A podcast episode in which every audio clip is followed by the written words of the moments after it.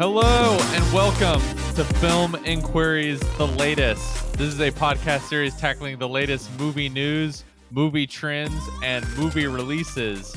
This week, have on the other line, he's he's just a normal man. Joining you from the He's just he's just an innocent man. It's Hunter Heilman, everyone, back after after a long hiatus away from the show. Uh-huh. Yeah. When Yeah. was the last time you were on here? I can't even remember. I don't know when was the last time I was on here. I don't know. I'll- Jesse. I have to go back through the the, the audio files. it's been a it's been a uh it's been a dry spell for things that interest me that are things that you would talk about. That's fair. It's been a big it's been a big uh a big couple months of like indie horror which you know isn't the latest. It's more like the nichest. Christy Strauss said last week the Innocence is good. Tell me how I was literally thinking of the innocence when I said that. It's so good. It makes uh, it's so here's the thing. God bless that Firestarter remake because it came out a week after the Innocence. Uh huh. And the Innocence is like how you do a kid with telekinetic powers movie. That's that's what she did on And on that episode. Firestarter is not how you do it. It's like, oh, this is unfortunate that it fell. Like, it's an unfortunate movie regardless, but like the fact that it fell a week after a far, far better movie uh was just a little like oh but also i really don't really feel that bad for it this is probably going to be a derivative conversation for our listeners because I pretty much discussed this last week. But you're you're a horror a horror lover and a horror connoisseur. So like, how do you feel like this year's crop of horror movies has been? Because I I kind of mentioned the Christie last week. Like, even though the Firestarter remake was like a total nothing burger of a movie, like. There's been some like pretty good horror movies this year, and It's we've been- got like some really promising ones coming up. Which, yeah like, I would not say okay. I was a little disappointed by the horror slate last year, I think. Yeah, um so like this year's been pretty good for particularly for smaller horror movies. That's the thing. I Mhm. feel like if you're not kind of into that, you're not really getting the whole you're not getting the whole view of like horror. So like I just reviewed a studio horror movie. I, I'm writing about Umma right now, which is Mhm. the um the Sandra Oh movie that came out that's produced by Sam Raimi, and it's not good. Saw that one star on Letterboxd. It's one and a half Okay. uh I, sandra oh tries her best um but i mean other than that i mean this year everything else is all the good stuff has been pretty small the innocence um lux aeterna um the sadness holy Mhm. shit the sadness is truly next level. And then you had things like x and you won't be alone and Mhm. you know they're just they're just smaller things but because if you look at kind of what's had like major releases it's like you know umma which even S- then wasn't big. Scream was good. I enjoyed scream but like that also feels i mean that was almost half a year ago at this That feels point 10,000 years ago Yeah. at this point. and then you know you have something like i don't know how to i wish i could censor myself um I can in add real time It's okay. yeah uh texas massacre Oh, okay. That's So, that, like- that actually should be a running bit on this show of like for the rest of the year. Anytime we mention that, I just need to put like a out. bleep in it, and then It's like so bad someone eventually is going to be like, "What are they? yeah What are they talking Um, about?" and okay. then the cursed that's that was a good one that was that i hate the new name of it but it was originally called eight for silver that came out at uh sundance the year prior but all of these you know all of these movies that have been good this year have been smaller ones so it's Mhm. definitely kind of like an indie horror year as opposed to like a big studio horror year but i feel like it's been kind of going in that direction for a while so Yeah.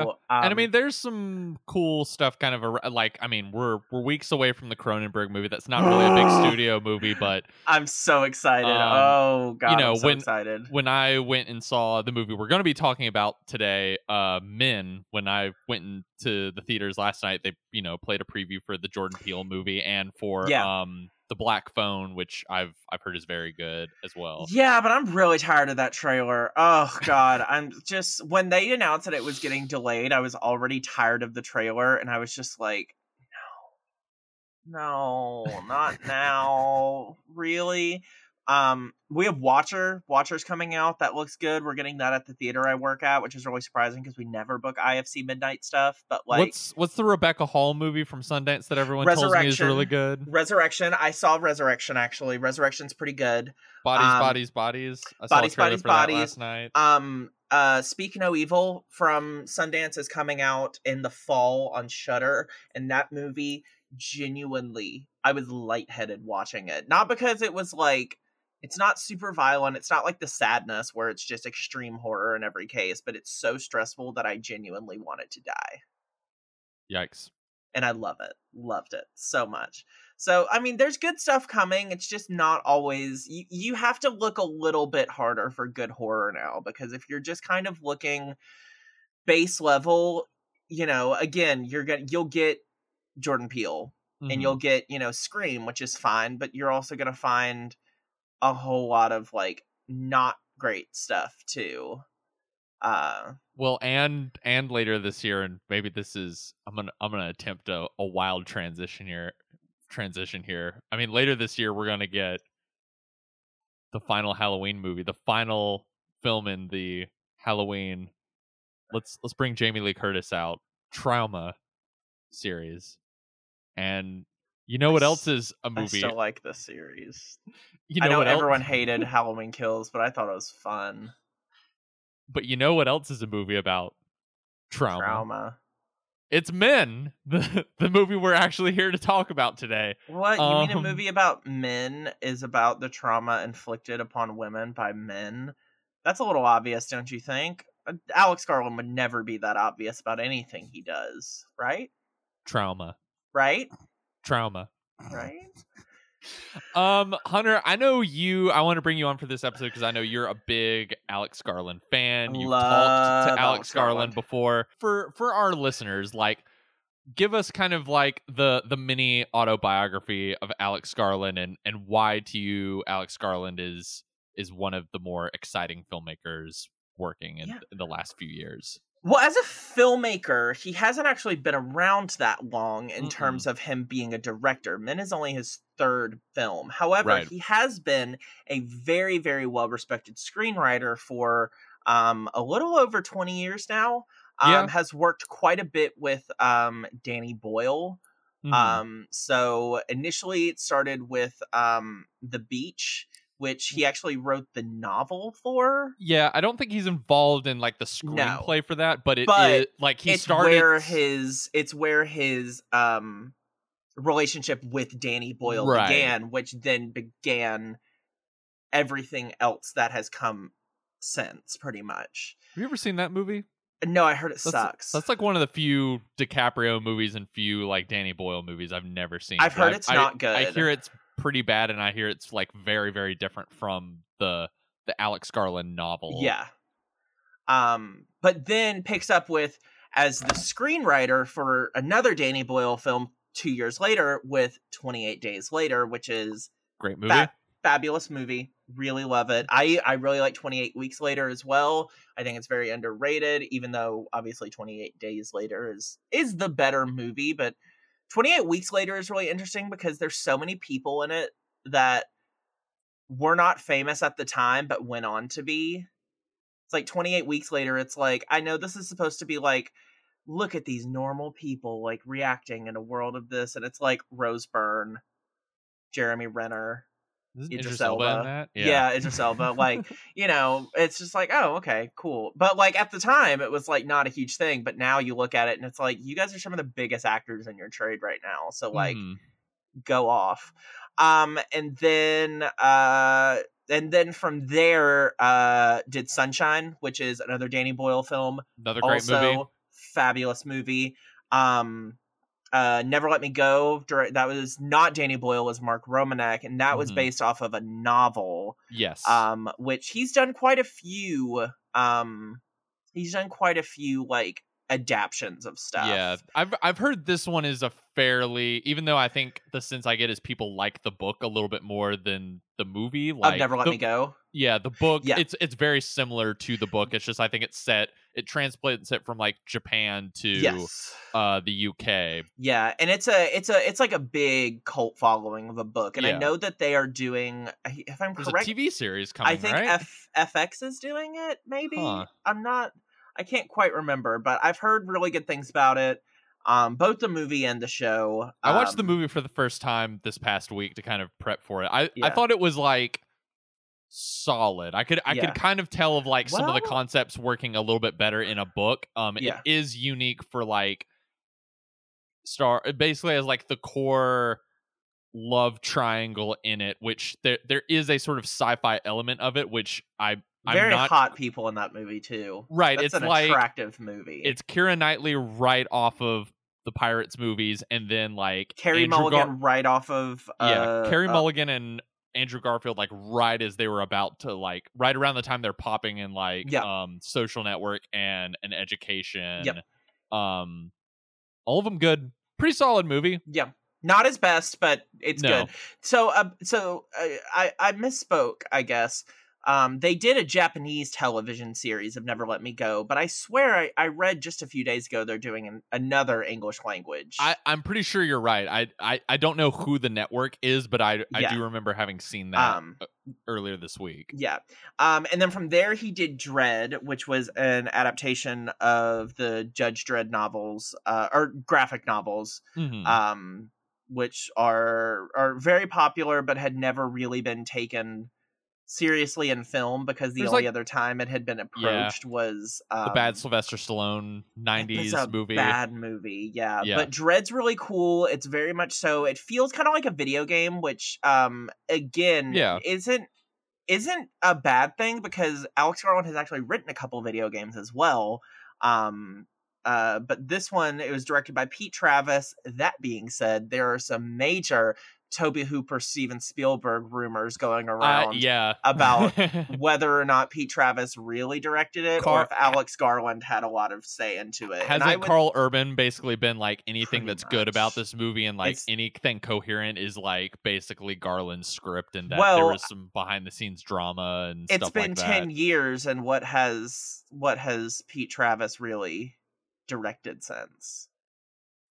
No. Yeah, but what has Alex Garland done? A lot. Um, Dredd, really fun, really self-contained, Yeah. uh, sci-fi movie. Um, it's not like high art by any means, but it also is. It, it is one of the better uses of 3D in the like post-Avatar era.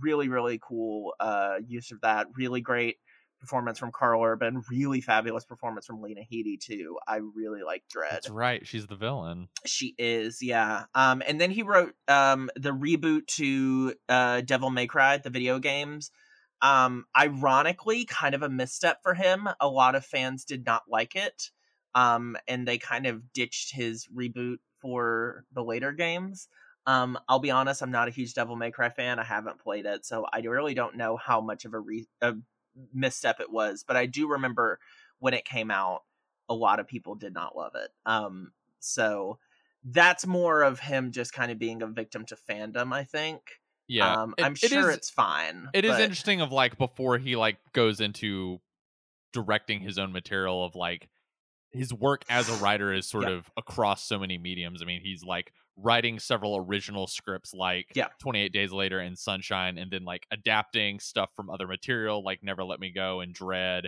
Yeah. And then, you know, he's writing novels, he's doing video games and stuff of like Yeah. it, it is pretty impressive just the the wide range of different mediums he's worked in. yeah but like alex garland as alex garland is known today Mm-hmm. kind of starts with and by kind of i mean absolutely starts with ex machina in Yeah. 2014 i think it premiered in america in 2015 but um that Wha- was like that one of my the- favorite sci-fi movies of the last decade. it's so good um i i feel that way about another one of garland's movies which we'll get to in a minute um i also think ex machina is one of the best of the decade as well Yeah. but um ex machina it's it, it is a very another very self-contained um like british horror or like sci-fi thriller Mhm. um it's his first time actually credited as a director um on a on a feature film but going from there um it was also kind of the movie that really like solidified A24 on Yeah. the map as well. Definitely. Um, there had been some other things kind of leading up to that that were kind of small hits, but like that Ex Machina was like the one where everyone took notice of like uh even though Universal made it mm-hmm. and released it in other, you know, in the UK and such, uh it got released by A24 here and and that was when that was when the cult of A24 was kind of born and rightly so. It's a fabulously it's so clever. I remember seeing it with one of my best friends in college at a screening one night and I remember like halfway through just being like this is really good and then by the end being like Oh my god! Like what what like it was so fun. It's such I mean, uh beat at a 15 million dollar budget, beat out like four other 150 200 million dollar um like blockbusters at the Oscars the next year for best visual Right. effects and rightly so. Yeah, I mean the Um, visual effects in it are I, I mean a, gr- a great movie that like knows how to use the visual you know it's not like visual effects overloads yes Yeah. exactly um wonder some of the best sci-fi production design that house is just so cool um i think it is whenever i think of alicia vikander as an oscar winner i tend to think of ex machina before i think of the danish girl that's the one she should have won for and i think most people i think most people agree with that Yeah. um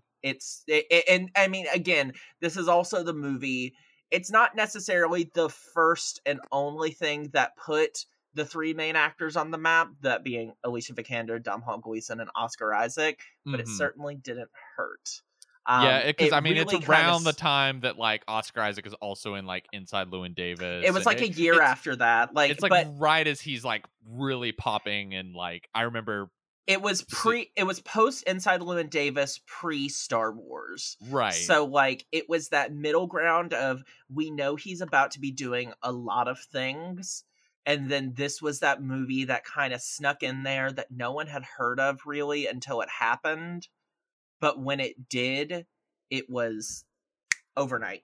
i'm kind everyone- of obsessed with his performance in It's in so this good. movie It's so good. Him just like that, just the bald with the ugly beard, never has shoes on. He's just this like horrid It's like just wearing like track suits that are Yeah. like half unzipped. he's like sweaty Like, half the time he's just like the world it's just such like a, a a smooth but also so quietly psychotic and so very um it's kind I- of broy too, in like bro- a really tech bro like yeah. silicon valley like kind of mark zuckerberg but like if mark er, zuckerberg could like pull some bitches like really just yeah you know the, if, the infamous disco sequence in it, which may be like my my favorite so movie good. scene of the yeah, last him like, and Sonoya. Mizuno just tore it up. So it's it's very good. It's so twisty turny, and it's not one of those movies where it's like, you know, a twist doesn't happen, and it's not one of those like dun dun dun type of Mhm. things. It's like it's that slow sort of twist where you're like,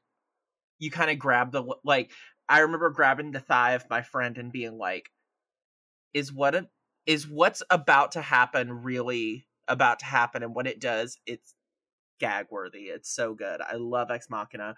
It is the only reason I would say it's near perfect sci-fi is because I personally believe, and it is an unpopular opinion, but I personally believe his second directorial directorial film, Annihilation, is a perfect sci-fi film, and that is three years later, or I guess four years later, um, and that is uh, his studio debut with Annihilation. I really like that movie, so I'm, I'm not going to give too much like complaints to. I mean, I like Ex Machina a little bit eh, it, but between the two, but like Most people You're- do. you're not going to hear any complaints about Yeah. Annihilation from Most me. people do, and honestly, I can see that. I absolutely understand why Ex Machina is a little bit more loved because I think a it was a little bit more like I think kind of p- captured everyone's attention a little bit more for the sheer fact of it was smaller, it was a little more indie, it was kind of the it girl at the Mhm. time. Um, and it was that type of movie that had that kind of indie flair to it, but also was really approachable to mainstream audiences as well Mhm. it was smart, but it wasn't hard to follow. Annihilation, on the other hand, is like is one of the weirdest, wildest. I mean, one of the more fun movie experiences I've had was Yeah. going to like an early screening of that when I, I, think in you and I were in the same. We were in the same pe- theater. I just don't think we were like, friends. People were l- screaming and Yeah. freaking out, and the were, bear like, scene had people. I mean, it was both quiet, but also like those murmurs of, "Oh my god!" And Annihilation. Yeah. Annihilation is not. Uh, Ex Machina is an original screenplay on behalf Mhm. of Alex Garland. Annihilation is not. It's based off of um, uh, the book by Jeff Vandermeer, which in turn he says it's not, but everyone agrees it's based off of Roadside Picnic, um, which in turn was made into Stalker, um, the both the movie, which then in turn was turned into the video game. Um, so there's a lot of elements of like inspiration there, but the Garland movie is only very, very loosely it's based. so It's- it's- loosely. which which makes sense because I remember having read the book before the movie came out, and It's like different when I and it's dense. Right. Like when I heard that they were adapting and I was like, how in the world are they going to do that? Because so much of the book is like a firsthand account of someone trying to It's trying firsthand to account, but they can't remember anything. It's such an unreliable narrator, and or it's such... trying to explain something that's unexplainable Yeah. is kind of the way the book is written. And so I was like, how would you visualize that? And so it, it made sense to me. I remember that being kind of a complaint some people had was like the the creative liberties he took with it. But I remember seeing it and thinking like, oh, this is the only way you could do this is just taking like doing it- your it- own thing. Right. Like I think he even mentioned like he his basically adaptation was like reading the synopsis on the like front cover of the book, like the the general kind of Cliff Notes version and being like, well, I'll kind of take the general outline of the story and then just do my own thing. Pretty much, yeah, because that that was something that had to come out as well. Because I remember when the film came out, there was some controversy because in the book, Jennifer Jason Lee's character and Natalie Portman's character, I can't remember which are which, but one of them is like half Asian and the other one is Native American, and they were like they Mhm. whitewashed it, and Alex I, Garland I think was it's like, the Portman character is Yeah. meant to be Asian American. Yeah, and Alex Garland was like, okay, A, I wrote the screenplay before the book came out. B, it didn't tell you that until the second book. And C, I read the book like literally once and then did my own thing with it. So Mhm. then it was like it was kind of all excused, but at the moment he really had to come out and be like, I need y'all to know how little I cared about adapting Right. this book. um, but it is it to me it is perfect sci-fi. It is that it is that amazing mixture of like horror mixed with like a quiet drama mixed with it's just weird. And i think that's what sci-fi needs to be. I think that's like it take it is science fiction Mhm. genuinely. It is science comma fiction. And uh it it everything comes together so perfectly in it. I think the score is one of my favorites of any movie of the past decade. Jeff uh geoff barrow ben salisbury score is amazing the mixture of like these weird drony ambient tones with like folk guitar music it's so amazing I the cast at the time like those were the it girls of the time. Natalie Mhm. Portman was kind of making a return, but like Tessa Thompson was coming was right fresh on the scene. Jennifer Right. Jason Lee was coming off of The Hateful Eight. Gina Yep. Rodriguez was in the midst of Jane the Virgin. Tuva Novotny, you know, she she was good in it, but she wasn't like big. She was kind of the like undiscovered star of the movie. And then obviously Oscar Isaac was in it as well, kind of uh, you know, bringing bringing it back to working with him from Ex Machina, and it is. It, I just love it. It is the perfect thriller. It's the perfect sci-fi movie. It's one of my. It's probably my favorite sci-fi movie it, of the last decade, if not of pretty much the entirety of the 21st century. Um, I every time I watch it, there is something new that I discover with it, and there is a new sort of feeling that I take on at each kind of little different sub chapter of my life that I get to watch it at, and I watched it the other night. and It was a completely different experience from when I watched it before. And I think it's so fitting as well, since the movie is so heavily focused on like the concept of like evolution and like a Mhm. No, I wouldn't say a violent evolution. It's it's So just just metamorphosis, Yeah. and, change, and yeah, it's like it, it- that's the that's that's one of the lines. It's like it's not destroying things; it's just changing them, and Right. it's scary to us. But when you really watch this movie, aside from the finale, which is genuinely, it's scary, but it's not like when you every time you rewatch it and you learn, it's just like it's just how like it's how people react or like other organisms react under fear and under Mhm. like an unknown environment and that the quote alien or whatever you want to call it in this movie because everyone i think has a different interpretation of this movie I, I think they are as much of a victim of this in this movie as the five group of women that go into this you know dangerous zone of of the shimmer Mhm. um i love this movie. I love it so much and that's why and it, it, it set a high bar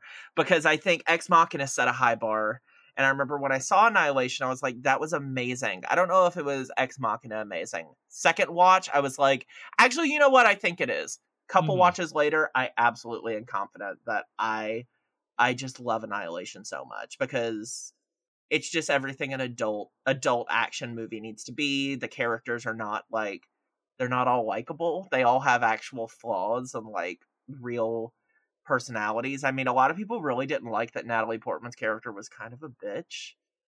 And it's like yeah but you do realize that some people are just bitches. They're just not they're not always good people and that's fine. It doesn't doesn't mean i'm rooting for her any less. It just means that her personal life outside of outside of her work here is a little complicated and it's like huh interesting. Interesting how when it's an all-female film their uh, their personalities really come into effect of whether or not we're rooting for them to get violently murdered.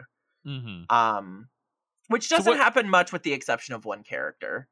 Yes. Um and i remember my friend um my friend who like studied film studies in boston and stuff she um she interned at skydance the Mhm. spring before this movie came out and i remember her texting me she's like they hate it they hate it so much Yeah, I Like remember it getting kind of like weirdly dropped, like like it was like a January or February release. it was a february stu- release we were the only country who got it in theaters. theaters i think it. it was like us and i maybe japan Mhm. everywhere else got it on netflix and and then i saw it and i was like oh david ellison's a fucking idiot then. I see. And it's like i don't want to sit here and defend scott rudin but he did at least fight tooth and nail for that movie and it was a smart move.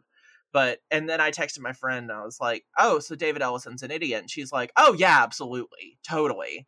Um and but yeah i i just remember hearing rumors that it was gonna suck and then it was like no it doesn't suck. It's just not a it's not a studio film and it's still Right. mind-blowing that this is it, it's not a film made by a24 or anyone like that it's it's paramount and skydance It um, truly is one of the weirdest mainstream studio movies of the Yeah. last it's couple it's decades. it's a miracle of a studio movie i love it so So Um, what did, what did you think? I think before we kind of hop into this new movie of his, what did, what did you? I guess the other thing he's done is there is the the TV series Devs, that kind of Devs, aired yeah. during the pandemic. Is maybe the one thing of his I have not. Well, we'll we'll get to this movie, but I think the one thing kind of leading up to this movie that I maybe admired some of the ambition of it, but never quite connected with it, and was a little bit too um I, I don't know a, a bit too high concept and not quite having like an emotional thing Yeah. for me to grasp onto i'll be completely honest i didn't finish devs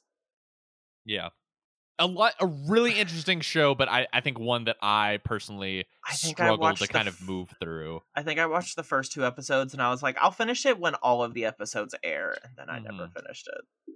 I feel Mm-hmm. Yeah. bad about that. I should go back and do it because I've I've heard it's pretty good. I know you're a little mixed on it, and I think some people are as well. But he's someone who deals with these very very high concept ideas and i like but he takes when- the time for them. right and i like when those are able to meet up with um a certain genre element even even sometimes like though i think those those kind of genre instincts can sometimes betray the ideas like I, for as much as i really like sunshine like re- we watched sunshine this past week and even though i don't think it kills the movie like i i still think most of the movie is phenomenal there is something a little like weird and jarring about when it becomes like a monster movie and it's like final act that's a Yeah. little like this feels like it's from a totally different Yeah. like like got sucked in through like a wormhole into this movie of like this is not the kind of movie that we I've been watching um but but I I I enjoy the stuff where he's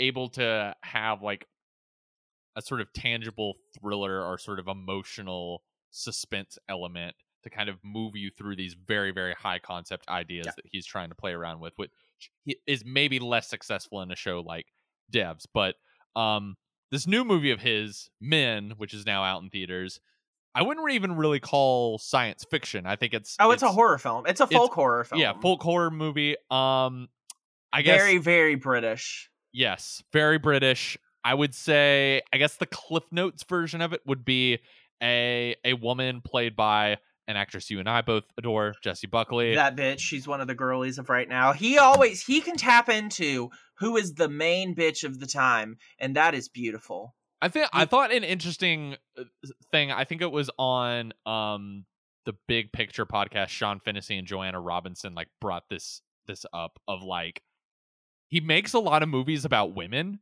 which is which is interesting for like a male filmmaker. Um, but so Jessie Buckley's character, she is grieving the death of her husband, goes and gets away. to keep her Irish accent. For once. Hollywood. For once in a movie, I know. Let Jessie Buckley just like it's like it's like music to my ears. She's got It's a like- great voice. I will say her Scottish accent's really good. And Wild Mhm. Rose, she had a really good Glaswegian one, but everything else, it's either she's American or she's British, and it's like, no, let her have that beautiful, like Irish accent. Go for it. Je- yeah, Je- no, if if Jessie Buckley's ever considered doing like books, like I would listen to any book on tape that's Jesse Buckley and that just Absolutely. like soothing Irish. It's it's like a warm cup of tea yeah, to, to listen to. But anyway, so she goes away. She after the death of her husband is like, I need a sort of relaxing English countryside vacation. Um, gets an an Airbnb, I assume, in this small English countryside town. And in that small English countryside town, she is tormented, stalked, harassed by a variety of men in the town who are all played by actor Rory Kinnear. Um, most listeners probably recognize him from the Black Mirror episode where the Prime Minister has sex with the pig. it's a pig. If you haven't seen that episode, I'm Um, sorry I spoiled it for you, but it's been like Yeah. almost 10 years since that Yeah. episode aired. Um, also, if you've seen any Bond movies, since Right, right, right, yeah. Quantum of Solace, I He- think he, plays was- one of the like he's the chief of staff. MI office. Yeah, yeah, yeah, he plays chief of staff Bill Tanner. Um, has a lot more to do in like Skyfall and Spectre and and No Time to Die a little bit, but he's um, he's like a very in in the UK a very well renowned Yeah. stage actor and Oh. TV actor. I mean, I mean it, probably less father- known for his American father and but- when you when you learn who his father is you can't unsee it his father roy kinnear uh-huh. um was veruca salt's dad in the original willy wonka that makes total sense. And now it's like, oh, wait, did- did roy kinnear Wow. asexually reproduce because like when you when you see it is you're this like movie actually cr- accurate? Maybe a little Yeah, into for what real. happens in this movie. for real no like when when i learned that because i remember i think i was watching willy wonka once and i was like rory kinnear's in this is he one of the kids and it's like no it's roy and it's his dad and i'm like oh shit.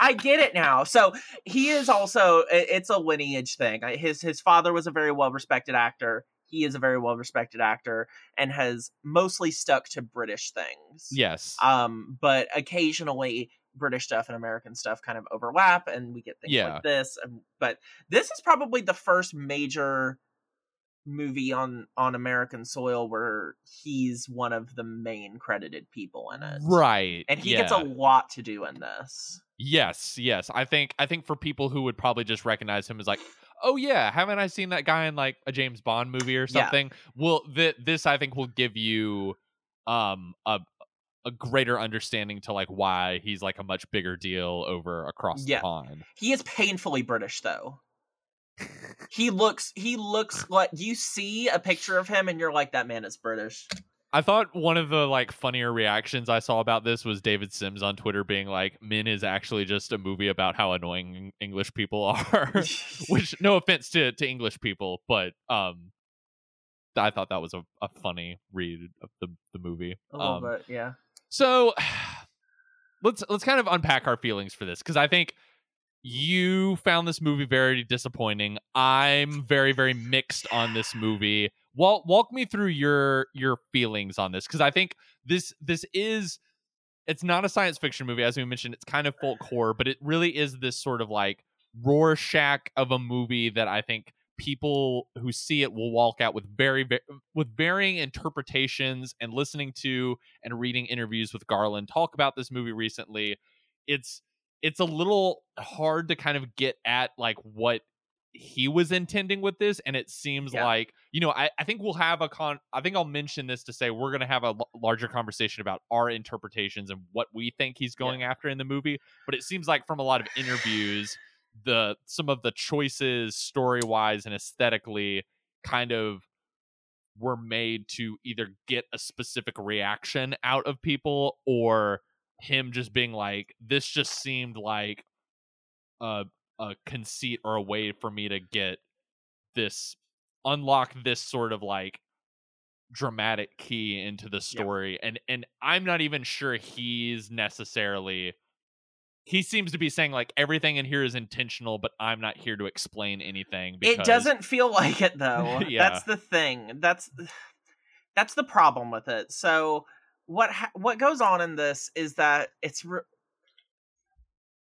first off, I know what you're thinking. Oh, a movie called Men in 2022 that's a horror movie. Like Mhm. that sounds really heavy-handed and on the nose. And it's like, yeah, but it's from Alex Garland, so obviously it's not going to be. Um, Right. So, um, spoiler alert, it is. Um, it's pretty on the nose. Um, the, very on the nose. Uh,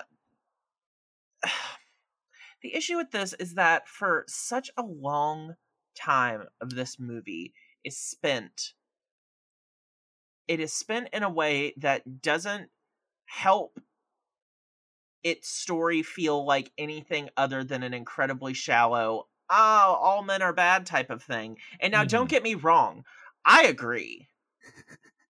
I'm not trying to be like he denigrates men in this movie. Yeah yes he does he should but it's also one of those things where it's like I have seen other films at this point within within our new generation of like actually kind of confronting and recognizing sexism and like the subtle ways in which sexism can like really uh, rear its head. I've seen it Mhm. done so much better in so much more in such more subtle and unsettling ways. This Mhm. film is unsettling. Don't get me wrong. It the, is the, the guy has a knack for very sort of disturbing Like, like ugh. like visceral imagery Yeah. is, is maybe i think the best compliment to this and this movie. is arguably his most violent film to date, Mhm, like yeah. hands down. But again, it just doesn't really say anything new for so long. And it, I don't really think it actually says anything new, regardless. But the Mhm. way in which it tells its story is very straightforward for a very long portion of the movie. Then it decides to completely upend that and be a weird Alex Garland movie in the last 10, 15 minutes. And unfortunately, I think it both doesn't qualify itself for that by that point in the film and it Mhm. goes so hard left that it feels a little for lack of a better term performative Mm, in the sense of like oh god did we get to this point and just think like i gotta wrap this up somehow or like i have to like make some sort of statement here somehow and it unfortunately also takes itself way too seriously for the type of film that i think that jessie buckley and rory kinnear think that they're in Jesse- Jessie Buckley plays it a little bit more straight. She's really good in this, but she definitely plays she's definitely the straight man in this and like I think that is the the role in which she has to sit within because she has to look at the things going around going on around her and and and see the kind of ridiculousness of it.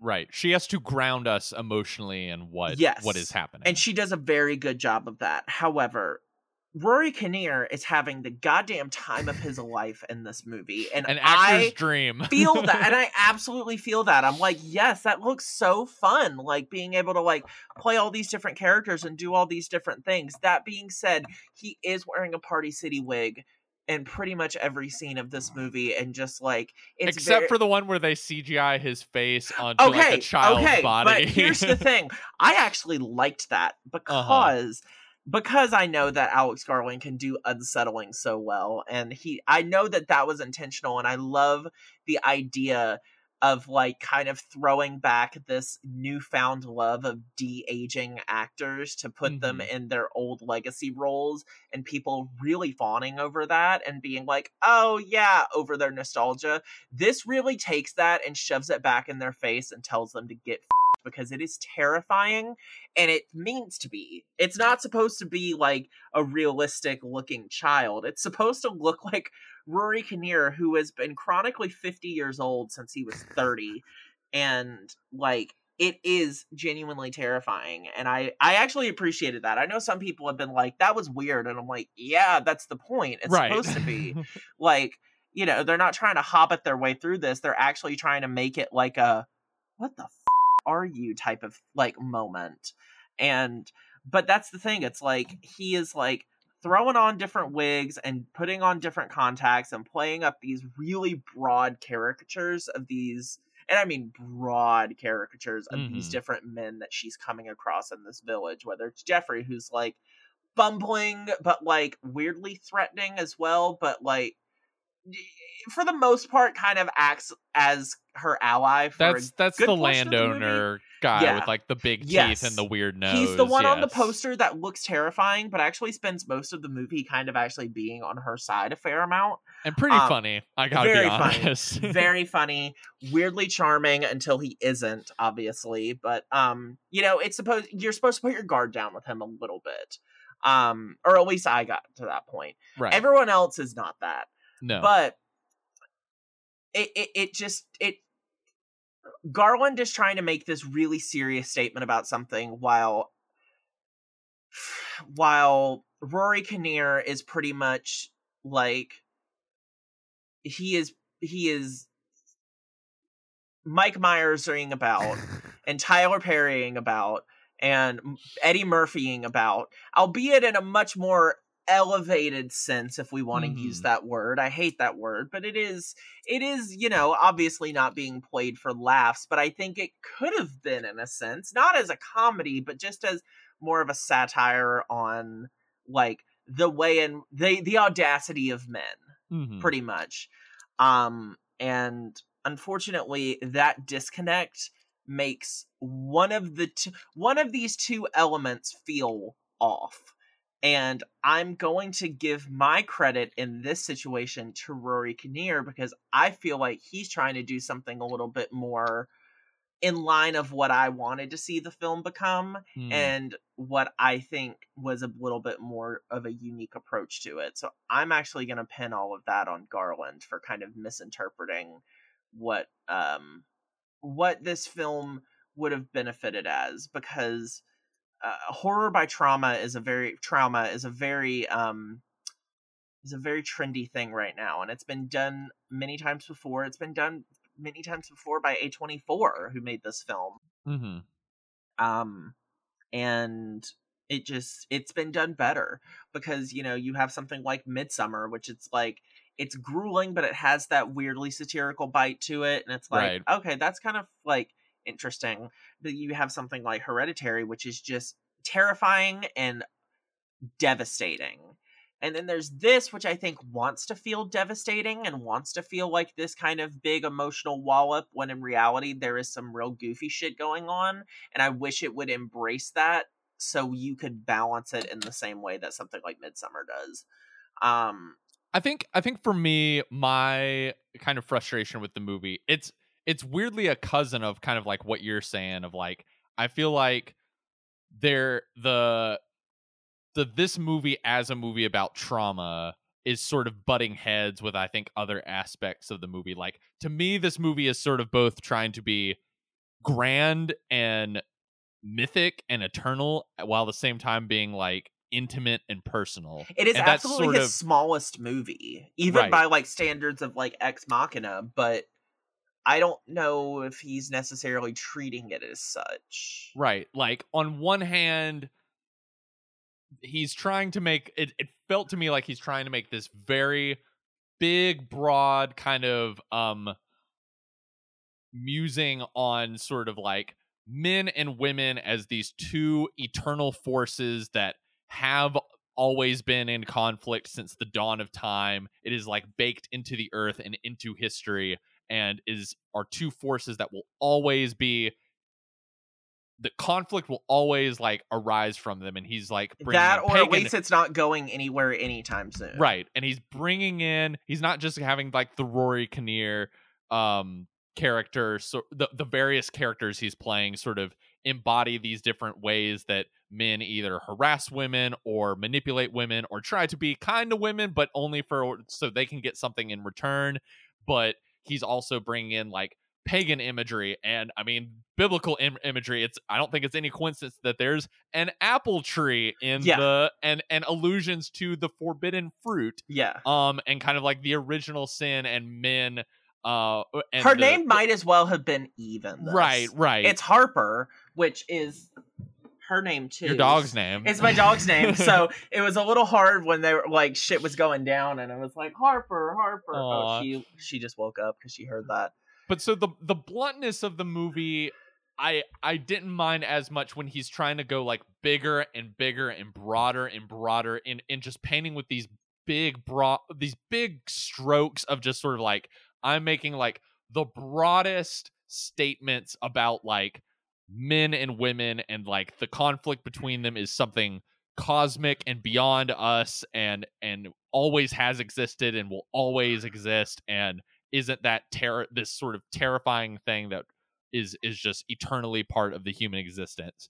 But then he keeps like even between scenes brings it back to actually this movie is about Domestic this one woman's very specific. specific trauma with her husband maybe or maybe not committing suicide and then bringing in sort of their own conflicts as a married couple and domestic abuse and um friction between them and and the I- I- utilization of like threats of violence against not only her but oneself Right. as like a form of emotional abuse as well. right and and and so it feels like do you kind of get what i'm saying like it feels like the Yeah, movie keeps absolutely. ballooning out and then like pulling back in and it's Yeah. like i don't Is this about her or is this about everything? And- right And, it's it- like it can't decide. Right. And even as I was sort of I don't think we can necessarily totally spoil the ending because I think like I think we would just sort of like struggle to describe kind of the the bizarre sort of craziness that this movie erupts to in sort of its final Which moments. It, just doesn't. It absolutely does not justify itself when it comes to that because it's been again. when when it comes to the f- that the final beat of it is where which is kind of getting to my point of like it goes about as like grand and kind of cosmic and crazy as as you can imagine and then pulls it back to this personal bit at like the very final beat of the movie and that I was like I don't this this isn't these two this grand concept and this personal concept are not meshing well and I think it's interesting you bring up like Midsommar, like the two movies I thought of that were kind of recent movies while I was watching this. Midsommar, a great example of doing kind of like a folk horror inspired movie that is about one woman's trauma and how that is um sort of coloring her worldview and adding to these fears and anxieties about this very unusual situation she finds herself in. but doesn't then- take itself too seriously because it is a admittedly ridiculous situation she finds Right. herself in.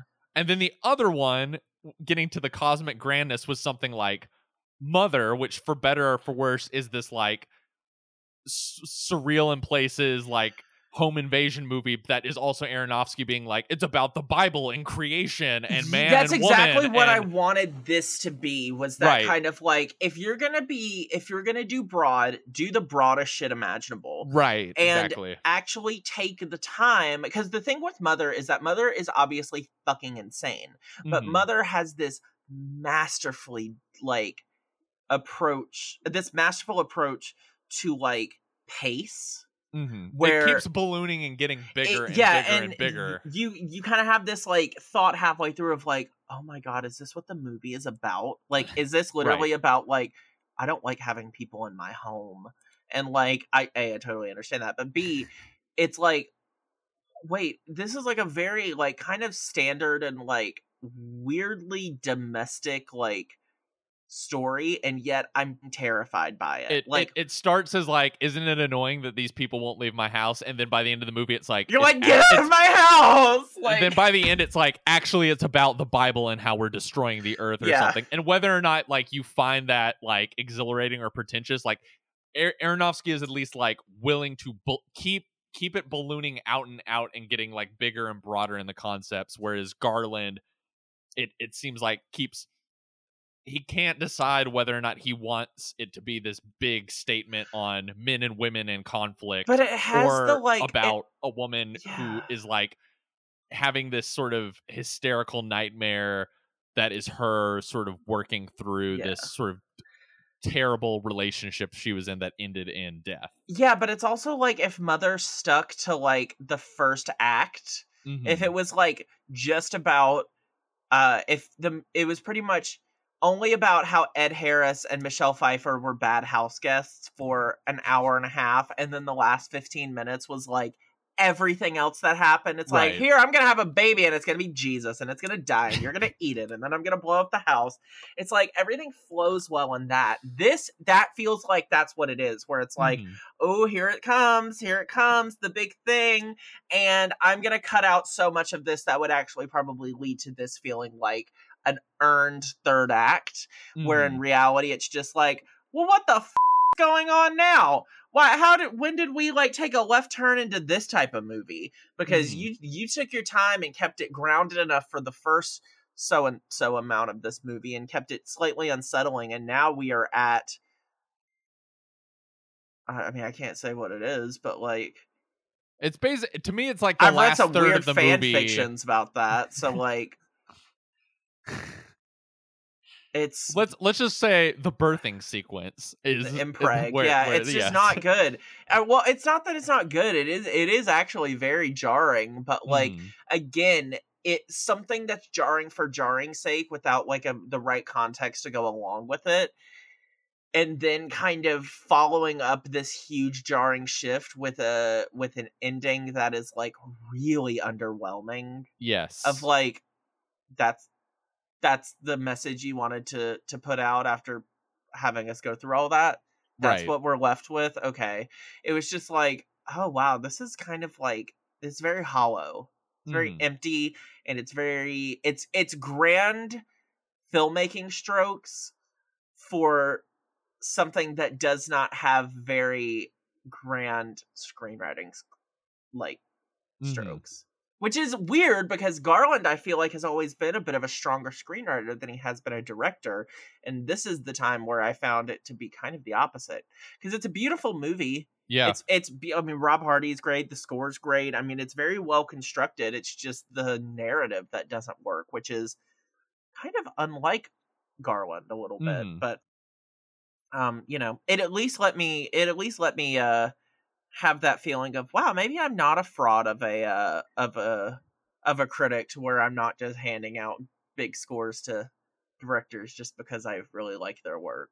Yeah i thought it was interesting like reading and listening to interviews with him and, and him talking about this is a movie he's been working on for a really really long time like i think it was around the time he was writing like never let me go and dredd is when he was Yeah. like conceiving of this movie and had been and and listening to him talk about the what narrative devices to enter to like add to the movie to like crack some sort of thing that he was struggling to get. I, I don't. It, it's interesting to hear of like this is a movie that kind of like is frustrating you and I, and it sounding like a movie that has been in his head for years and years, and he It doesn't had been like struggling it. to like yeah, it feels more like a weird fever dream than something he was like meticulously crafting and it kind feels of like, like an rewriting in between over and over. movie. It feels Yeah. like the type of movie that someone makes after Annihilation and before another big movie, where like again, like you said, it's kind of like marketed as this like this is one of Alex Garland's magnum opuses. I'm like, I don't think so because he's done big stuff and this is very intimate and it's okay. It can be that. We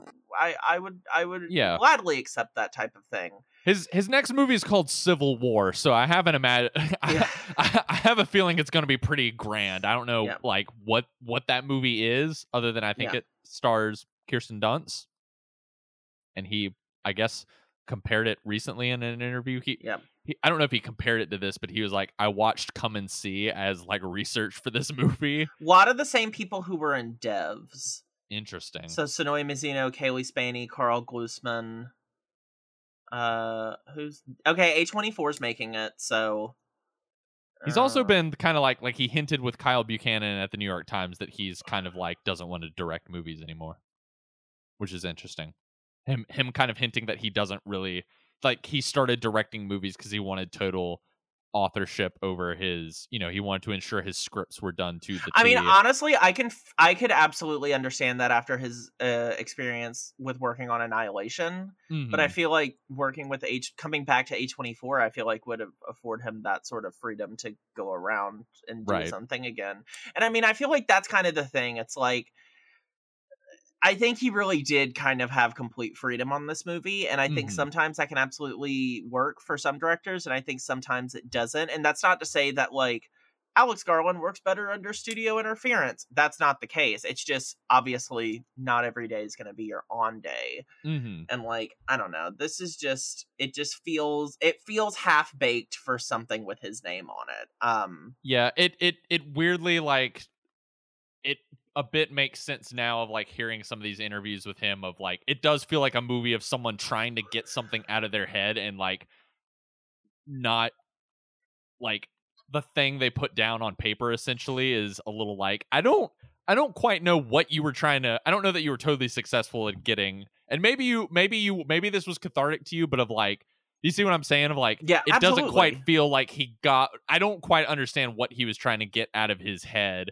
with this and it doesn't feel like a total like transition it feels like Yeah. someone struggling to try and materialize something that they've been stewing over for years and years And I think there is an argument to be made that a movie like this might not really benefit greatly from. Uh, it's a film from a female perspective about how men treat women from a man. And I'm not that type of person that's like, oh, if it's a movie about women, a woman should direct it. I'm not that type of person. However, when it's this type of like thing, I'm like, I'm I'd be interested to see how a female filmmaker would have approached a story like this or would have rewritten the script if that was like an option. But I don't know. It's just I weirdly th- think like if we're talking about even movies about like the relationship between men and women, like Ex Machina, I think is arguably a better, more interesting way of him exploring those relationships and how Yeah. men view women, men try to what men want from women, what men view as female as part of the like female personality and Yeah. um then then this movie which I think as you kind of hinted at is is or or kind of described is like so broad in like what it wants to say about like the men and women as like but between the relationship between the sexes whereas like ex machina i think finds more interesting ways in like a less direct way while also of- not of being ex- a movie that set out to be that type right of but thing. finds interesting ways to explore that relationship the more Yeah. you watch that movie he approaches he approaches the like big parables in this movie with the same kind of seriousness and alacrity that he absolutely approached the technical aspects of or like the technology aspects of ex machina right and which I way- remember being something people were frustrated about when that movie came out. If they were like, the tech doesn't make sense, and uh, me being like, I don't know that I really care to like break Yeah. down is Alex Garland's science Yeah. like totally but checks out. in this movie i think it absolutely has to check out a little bit more and it just doesn't as well and i think the yeah also the movie has impact font on its opening and closing credits and listen i try not to be nitpicky and i'm really not i'm not i'm not gonna mark the movie down for that but when i saw that a24 presents and that imovie s font i was like oh no something is off here uh, well, let's let's maybe wrap up. Yeah, Um, just i i I don't know. There might be something there for some other people.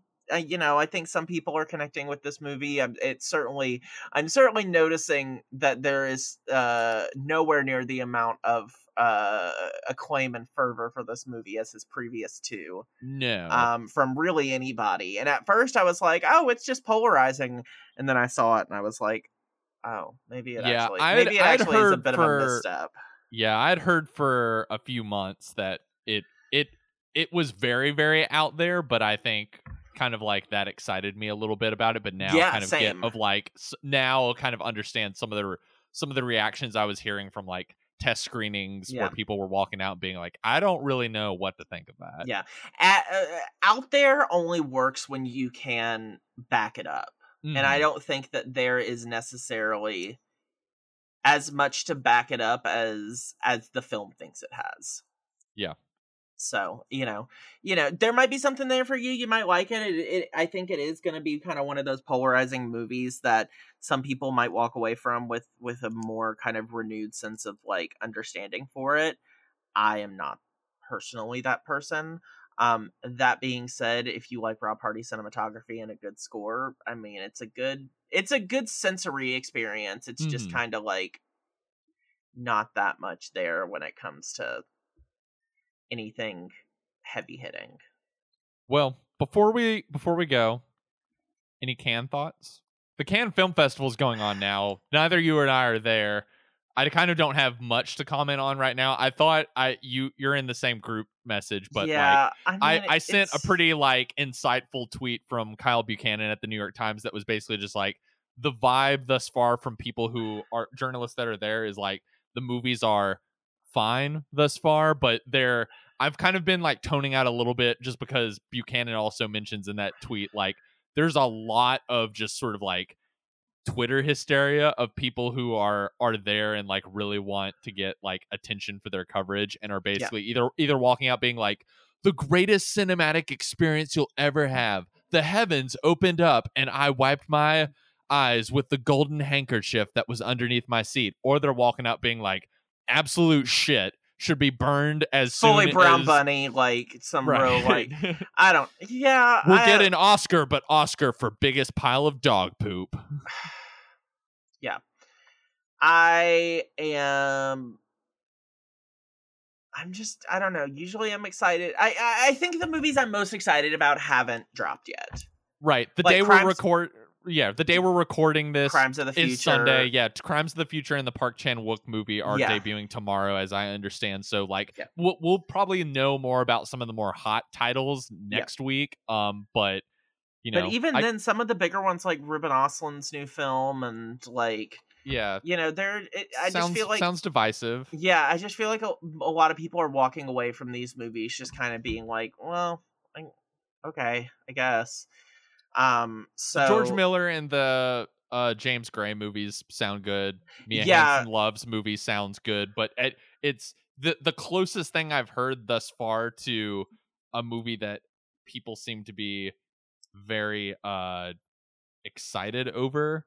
I guess is uh this movie RMN from the the same yeah. person who made um uh what what is it called four months three days Yeah. uh the the like great uh Yeah. abortion movie that Yeah. won the palme d'or in like 07 i believe Mhm. um so that seems to be the one thus far that has gotten kind of pe- people seem to be pointing to of like oh this one might be something and might kind of take the festival but it it's it it seems like there's still a lot people are kind of holding out for and a lot of flashier titles to come yeah, next it's just not. It's just not as flashy as it used, or maybe not as it used to be. But there just hasn't been as many like, just like, oh wow, I'm really excited about this type of movies. Mhm. other I than mean- the movies that have yet to premiere that I know that regardless of how they're going to be received, I'm going to be excited for them. I Right, can't like- not be excited for a David Cronenberg movie. I can't not be excited for a new Park Chan Wook movie. I don't care if everyone comes out of it being like it sucks shit in hell.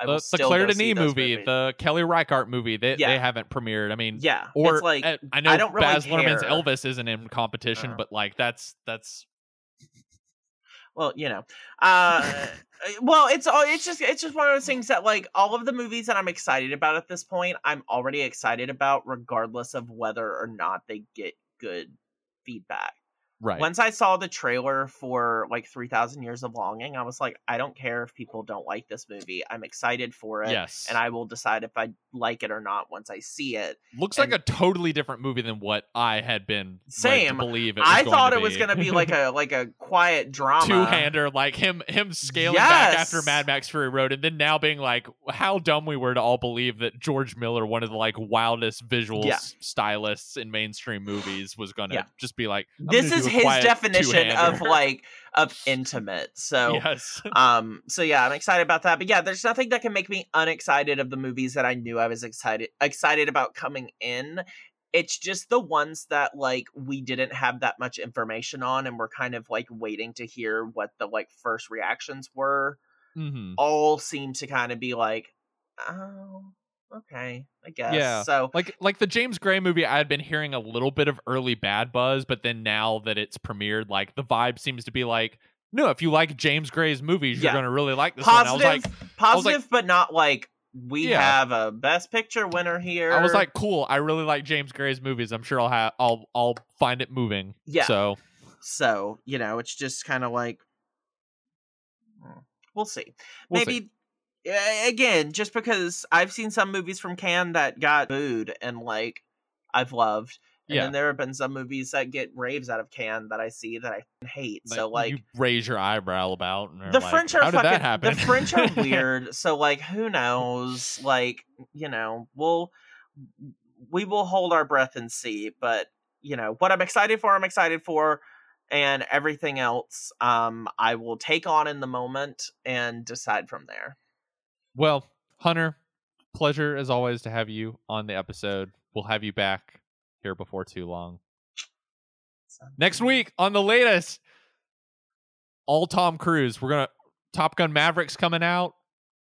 Just gonna rev up the fighter jets. Have fun. It's a it's fun movie. You know what? I, don't- I don't. I don't. I. I will. I. Me being a good friend, I'm gonna tell you. It. The hype is getting a little ridiculous. ridiculous, yeah. But I knew it was gonna be. Well, here's the thing. I but it's a really love- really fun summer blockbuster. I don't love the first Top Gun. It's so better I- than that. Oh. I know it's better Yeah. than that, but I am working off of a low expectation yes. as opposed to hype. hmm And so, and even post hype, I still Mm-hmm. am operating on the, but I don't love Top Gun, like Mhm. thought process. So if I can walk away being like, yeah, that was better, and like having a good time, then that's all I really care about. And it's like, it's spectacle. And again, I think uh Johnny tweeted it last night of like, Tom Cruise is going to make a $200 million movie look like $200 million.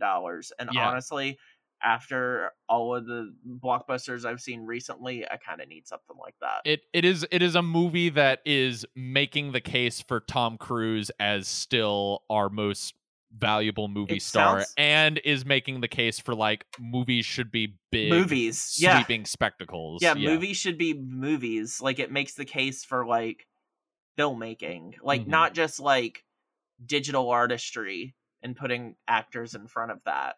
Right. But like filmmaking, like putting people in planes, putting people on like in real situations, having Tom Cruise drive a goddamn bike off of a cliff. Having Tom Cruise woo Jennifer Connelly. Yeah, because they didn't want to invite Kelly McGillis back, which to the I I still am like that. Y'all, y'all did her dirty. She's aging like someone her age should. And y'all Uh. replace her with Jennifer Connelly. I mean, arguably, at least she has worked with Joseph Kosinski before and Only the Brave. But like, which I'll be completely honest, I thought she deserved an Oscar nomination for that movie. That being said, Actually, I've never seen that one. I've seen the two other Kosinski movies, but I've not. It's very, very good. I've heard it's good. it's it, it is it was a movie that I went into it being like great another dude bro like American sniper blue collar like wow look at these people who gave their lives type of movie I there is a scene near the end between with Jennifer Connelly where Mhm. I it broke me and that was when I was like she deserves an Oscar nomination but then no one saw the movie so then no one thought about it at the end of the year